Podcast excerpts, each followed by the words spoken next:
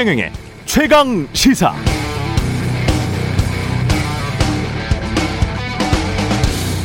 네, 지난 주말에 등산을 좀 오래 했었는데요. 내려오는 길에 뒤에서 20대 초반의 남녀 서너 명이 집에 어떻게 갈 건지 이야기를 합니다. 이렇게 하더군요. 난 지하철 그냥 쭉 타고 가면 돼. 근데 주말인데도 사람이 많다. 그런데 65세 이상은 다 공짜야? 앞으로 수명도 늘 텐데 연령을 더 높여야 되지 않을까? 그게 쉽지 않을걸? 노인복지법 때문인가? 법을 바꿔야 되면 국회의원이잖아. 왜 못 바꾸지? 아, 표 때문에 다 유권자 표니까. 이렇게 서로 툭툭 던지는 대화 속에서 한국 정치의 키워드가 좀 보였습니다. 세대, 돈, 이익, 분배, 유권자, 표. 이들이 말하고 있는 것은 구체적 현실 속에서 사회 구성원 각각의 이익을 어떻게 배분할 것인가의 문제, 계층, 세대, 지역 등으로 나뉘어진 이익의 배분을 어떻게 할 것인가 중요하죠. 이번 대선도 겉보기에는 마치 좌우 이념의 대립처럼 보이지만 본질은 마음속 생각들은 복잡 다단한 각종 이익의 조합, 이익의 합종 연행이 되겠구나. 그런 생각이 들었습니다.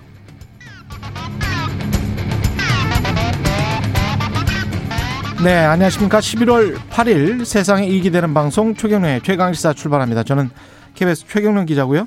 최경련의 최강시사 유튜브에 검색하시면 실시간 방송 보실 수 있습니다. 문자 차변은 짧은 문자 50원, 긴 문자 100원이 드는 샵 9730 무료인 콩 어플 또는 유튜브에 의견 보내주시기 바랍니다. 오늘 1부에서는 윤석열 캠프 공동 선대위원장인 국민의힘 하태경 의원 만나보고요.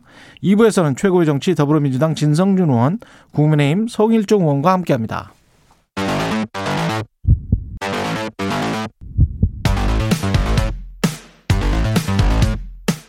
오늘 아침 가장 뜨거운 뉴스 뉴스 언박싱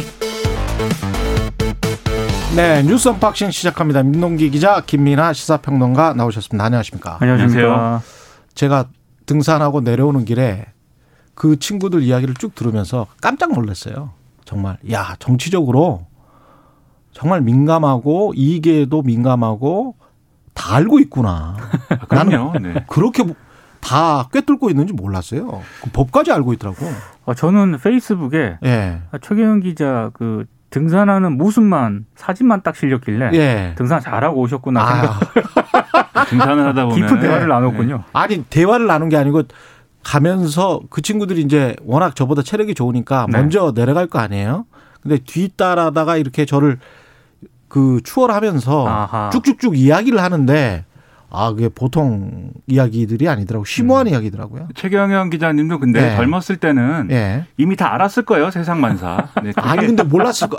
저는 그 정도는 도저히 몰랐을 것 같은데 굉장히 뛰어나더라고요. 정치적 감각도 뛰어나고. 네. 당연히 잘 알고 당연히 있고. 이 젊은이들도 예. 젊은 세대도 당연히 세상 돌아가는 일 다 알죠. 그리고 특히 요즘은 이제 과거보다 만약에 나아진 게 있다고 하면 예. 인터넷이 굉장히 발달해 있어서 정보 유통이 굉장히 빠르고 음. 그 정보 유통한 유통이 되는 여러 정보 중에 중요한 정보를 또 이렇게 습득하는 능력이나 이런 것들이 과거와 그런- 달라졌기 때문에 그런 것 같습니다. 예, 그런 것들이 확실히 빠르고 이제 판단이 여러 가지 기준에 의해서 되고 있는데 그게 네. 또 우리 정치에 어떤 영향을 미치느냐를 보면은 그렇죠. 지금 말씀하신 대로 과거에 이제 어 좀 뭐랄까 습관적인 진보, 습관적인 보수 이 구도가 안 먹히는 이제 시대가 온 거거든요. 많이 배웠습니다. 그렇습니다. 근데 예. 그럼에도 불구하고 또 어떤 시대 정신 이 차원에서는 어떤 흐름이 있는 것이라서 그렇죠. 이 흐름을 어떻게 캐치하고 거기에 답을 정치가 어떻게 내놓느냐 두 후보 그리고 네 후보 뭐 다섯 명의 후보들이 아. 어떻게 내놓느냐 이게 이제 중요한 거죠. 대선 경선이 국민의힘 끝났는데요. 예. 내용이 시작되는 것 같은 그런 조짐이 보이고 있습니다. 그러니까 윤석열 전 총장이 국민의힘 대선 후보로 이제 선출이 됐는데요. 예. 주말 동안 강조한 게 있습니다. 원팀 메시지를 계속 강조했고요. 예. 경쟁했던 새 후보를 언급을 하면서 이제 우리 우리는 모두 정권 교체를 위한 깐부다 이렇게 강조를 했습니다. 그리고 유- 홍준표 의원을 향해서 특히 윤석열 후보가요 맏형다운 금에서 오랫동안 잊지 못할 것이다 이렇게 얘기를 했는데 홍준표 의원 분위기는 좀 많이 다릅니다. 사상 최초로 검찰이 주도하는 비리 의혹 대선에는 참여할 생각이 없다라고 명확한 입장을 밝혔고 이런 입장에 대해서 비판이 제기가 되니까 어제 홍 의원이 SNS에 글을 올렸거든요. 언론에서 비리 대선 불참 선언을 원팀이 안 된다거나 당 분열, 분열로 보는 것은 크나큰 잘못이다라고 반박을 했고 당원 개개인의 생각을 강요하는 것 그 자체가 전체주의다. 이렇게 이제 비판을 했습니다.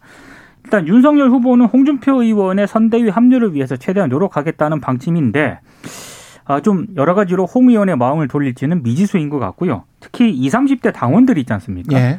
윤석열 전 총장이 국민의힘 대선 후보로 선출이 된 이후에 탈당 움직임이 뚜렷이 감지가 되고 있습니다. 실제로 게시판에 막 글을 올린다며요. 온라인 커뮤니티에요. 탈당 신고서를 제출했다는 인증 글과 사진이 여럿 올라왔거든요. 음. 아무래도 예, 국민의힘 분위기가 원팀으로 가기에는 여러 가지 지금 난제들이 좀 산적해 있습니다.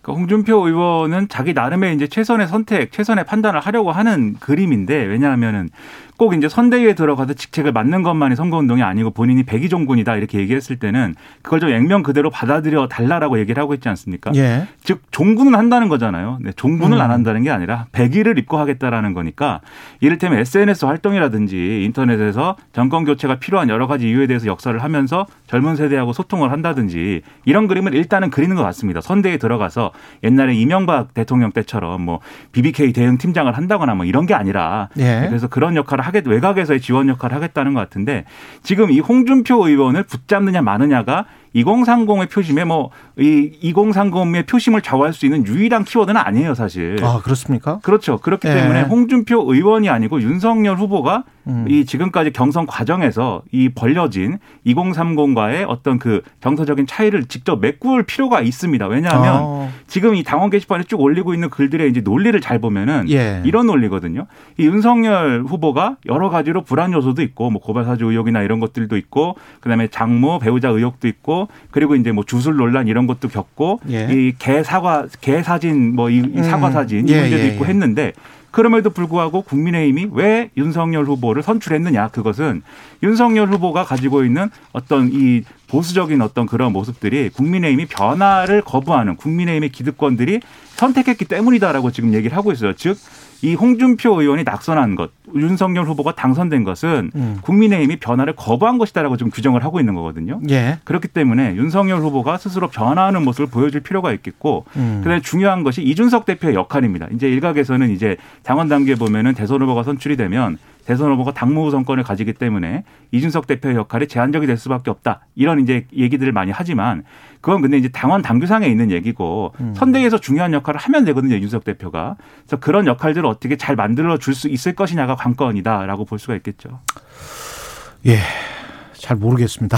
그러니까 애초에 어떻게 진행이 될지. 왜냐하면 김종인, 이준석, 윤석열 이 구도가 또 종로 보궐 선거도 있기 때문에 김종인과 윤석열이 결합을 분명히 하게 되겠죠. 그렇게 되면 안철수가 지금 들어올 여지가 굉장히 좀 힘들어지는 그런 상황이기 때문에 보수 입장에서는 이 구도가 과연 좋은 구도인지는 앞으로 정말 말씀하신 대로 역동적으로 뭔가를 잘 해나가지 않으면 힘들 수도 있고. 그러니까 예. 이 모든 게 결국은 후보 책임일 수밖에 없다는 게 중요한 건데요. 아, 왜냐하면 그걸 애초에, 강조하시는구나. 예. 애초에 윤석열 후보가 애초에 국민의힘에 들어오지 않았을 때는 음. 국민의힘이 변해서라도 데려와야 되는 사람으로 인식이 됐습니다. 그렇죠. 그렇죠? 그런데 국민의힘에 입당하고 나서 경선을 치르면서는 음. 국민의힘보다 더 국민의힘 같은 사람으로 이제 비춰지게 된 거예요. 그게 이 사태의 사실은 근본적인 원인이거든요. 예. 그렇기 때문에 윤석열 후보가 자기가 갖고 있는 원래 색깔이 뭔지에 대해서 음. 정말 지금까지 우리가 봐온 그 모습이 원래 색깔인지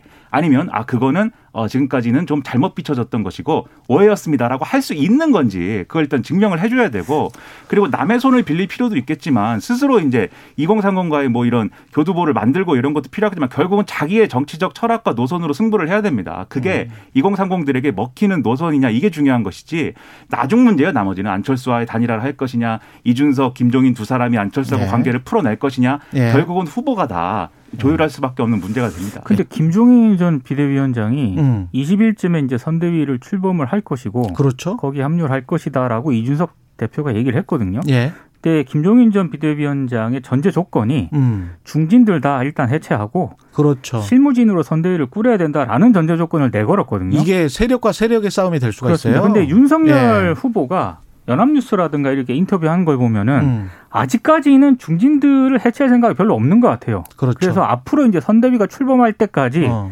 뭐 이준석 대표라든가 김종인 전 위원장이라든가 윤석열 후보 사이에 어떤 접점을 마련할 것인가 이게 굉장히 중요할 것 같습니다. 선대위를 파격적으로 재구성하는 게 아니면 지금 김종인 전 비대위원장의 역할은 굉장히 제한될 수밖에 없어요. 왜냐하면 중진들에 둘러싸여 있기 그렇죠. 때문에 뭐 그렇기 예. 때문이기도 하고요. 방금 말씀드린 2030의 민심 위반 이런 것들에 대해서 김종인 전 비대위원장을 그러면 2030 그리고 40대들이 지금 그 보수적 유권자들이 호의적으로 보고 있느냐 그렇지가 않습니다. 이준석 때문에 사실은 들어온 거 아니에요? 그렇기도? 하거니와 예. 홍준표 의원하고의 불편한 관계가 있는 거잖아요. 김종인 전 음. 비대위원장. 그러다 보니까 홍준표 아. 의원하고 좀 동일시하다 보니까 오히려 김종인 전 거구나. 비대위원장을 기득권으로 보거든요, 지금. 그래서 김종인 전 비대위원장이 해줄 수 있는 역할은 이 중진들이나 이런 좀 지금 이 이렇게 둘러싸고 있는 요 이제 이 지금의 캠프 구조를 깨고 그거는 김종인 전 비대위원장이 할 수 있는 역할이잖아요. 예. 이걸 깨고 재구성해 주는 것인데 음. 이걸 후보가 못 하겠다고 하면은 사실 김종인 전 비대위원장 데려오는 의미가 없는 거죠. 예. 윤석열 후보는 이명박 박근혜 전 대통령에 대한 사면을 추진하겠다고 했고, 그리고 이재명 후보는 미국 뉴욕 타임즈 임원진과 면담을 했고, 요거는 그냥 소식만 네네. 전달을 해드리고 시간이 별로 없기 때문에 요소수 관련해서 매점 매석 전면 금지하는 정부 발표가 나왔고요. 이게 지금 호주에서 2만 톤인가 수입한다는데 그거 가지고는 안 될 것 같고요. 이번 주 호주로부터 이제 예. 군수 송기 동원해서 2만 톤 들어온다고 하고요. 만약에 매점 매석하다 적발이 되면 3년 이하 징역 또는 1억 이하 벌금형을 받는다고 합니다. 합동 단속반도 가동하기로 했는데 사실은 어 이걸 어떻게 지금 메꿀 것인가가 관전 포인트잖아요. 산업용 요소수 일부를 자동차용으로 전환하는 그런 방안을 정부가 검토를 하고 있는데 이게 15일쯤에 결과가 나온다라고 하거든요. 예.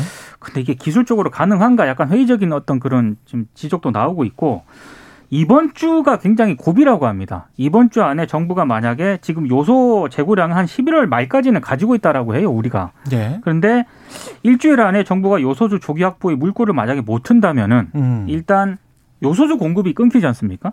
그러면 디젤 화물차 운행이 중단이 되고 이렇게 되면 물류 대란도 연결이 되고 또 물류 대란으로 끝나는 게 아니고요. 원자재 공급이라든가 생필품 공급까지 차질이 생겨서 굉장히 이렇게 이렇게 되면 위험한 상황이 되고 저는 이거는 상정하고 싶진 않습니다만 이 전국 노선버스 노선버스 5만 대 가운데 요소수가 필요한 디젤 버스가 2만 대 수준이라고 하거든요. 아, 그렇군요. 그러니까 만약에 아, 최악의 경우에 대중교통까지 약간 영향을 받을 수가 있기 때문에 예, 굉장히 좀 대책 마련이 시급한데 심각하네. 별다른 뾰족한 대책이 없다는 게 가장 큰 문제인 것 같습니다. 음. 그러니까 중장기적으로는 충분히 이제 대응할 수 있습니다. 이게 뭐 지금 말씀하신 대로 뭐 산업용을 전환할 것이냐 뭐 이 쟁점도 있고 뭐 잘 안 될 거라고들 막 사람들이 얘기하지만 전문가들이 얘기하지만 예. 그리고 이제 아주 근본적으로는 이제 암모니아가 암모니아를 가지고 이제 요소수를 만들자 이런 대안도 막 얘기를 하고 있고 일본의 경우는 그렇게도 한다고 하거든요. 아. 그러니까 그런 식으로 대체적으로 대체제를 찾을 수 있는데 문제는 단기적으로 지금 말씀하신 대로 이 몇 개월을 견딜 수 있느냐 이게 이제 중요한 건데 음. 지금 이 정부가 발표한 대책을 기본으로 해서 보면은 그걸 이 메꿀 수 있는 그 그동안의 기간을 메꿀 수 있는 그런 정도도 안 된다라는 평가가 이제 많이 얘기가 나와요. 예. 이게 공공부문 특히 이제 긴급하게 필요한 필수적인 부분에 있어서는 정부가 비축분이 뭐 일부 있다고 하지만 민간 부문은 지금 그렇지 않은 상황이잖아요. 그리고 지금 물류라든가 이런 부분들은 민간이 차지하는 폭이 굉장히 크기 때문에 여기서 끝나는 게 아니고 추가적인 대책을 계속 정부가 강구하고 내놔야 내놓지 않으면은 지금 민 기자님 말씀하신 최악의 상황까지도 우리가 생각을 해볼 수밖에 없어서 간담회 선언합니다. 저 어떻게 해야 됩니까? 버스를 못 한다면? 네. 이게 질소 산화물 저감 장치 장착 차량이 한 21% 정도 된다는데 디젤 차량에 이것에 소프트웨어가 심어져 있다잖아요. 그렇습니다. 그 소프트웨어를 살짝 변경을 해서 한두 달 동안 좀 급할 때는 요소수를 안 채워도 되는 걸로 왜 경고등이 켜지니까 그러니까 그거를 어, 정부 일각에서 약간 얘기는 한 것 같습니다. 그런데 그냥 대신에 한두 달 동안 대기 오염은 심각해지죠. 대기 오염이 예. 좀 심각해지는데 예. 그게 이제 일단 디젤 연소 과정에서 나오는 질소산화물 같은 경우에 만약에 저감 장치를 통하지 않고 바로 배출이 되면은요. 아, 이게 이게 별로 안 좋죠. 발암성 물질인데다가 미세먼지 오존 이렇게 그렇습니다. 거고. 이거를 예. 정부가 이- 선택을 하게 되면 굉장히 음. 부담이거든요. 그렇기도 하고요. 이 소프트웨어가 음. 외제입니다. 국산이 아니고. 그래요? 네, 외제여 갖고 이제 유럽에 있는 회사한테 이거를 바꿔달라고 얘기를 해야 되는데 그렇죠.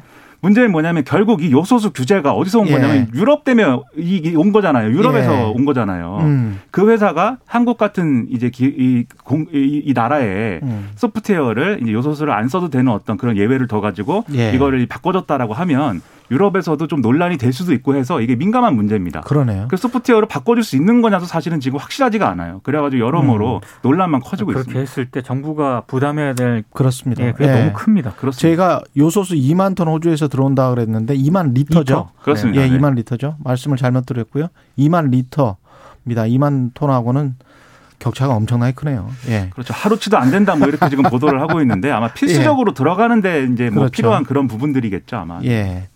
대장동 수사팀은 코로나 확진을 몇 명이 받아서 지금 약간 수사가 차질을 빚어지고 있는 것 같고요.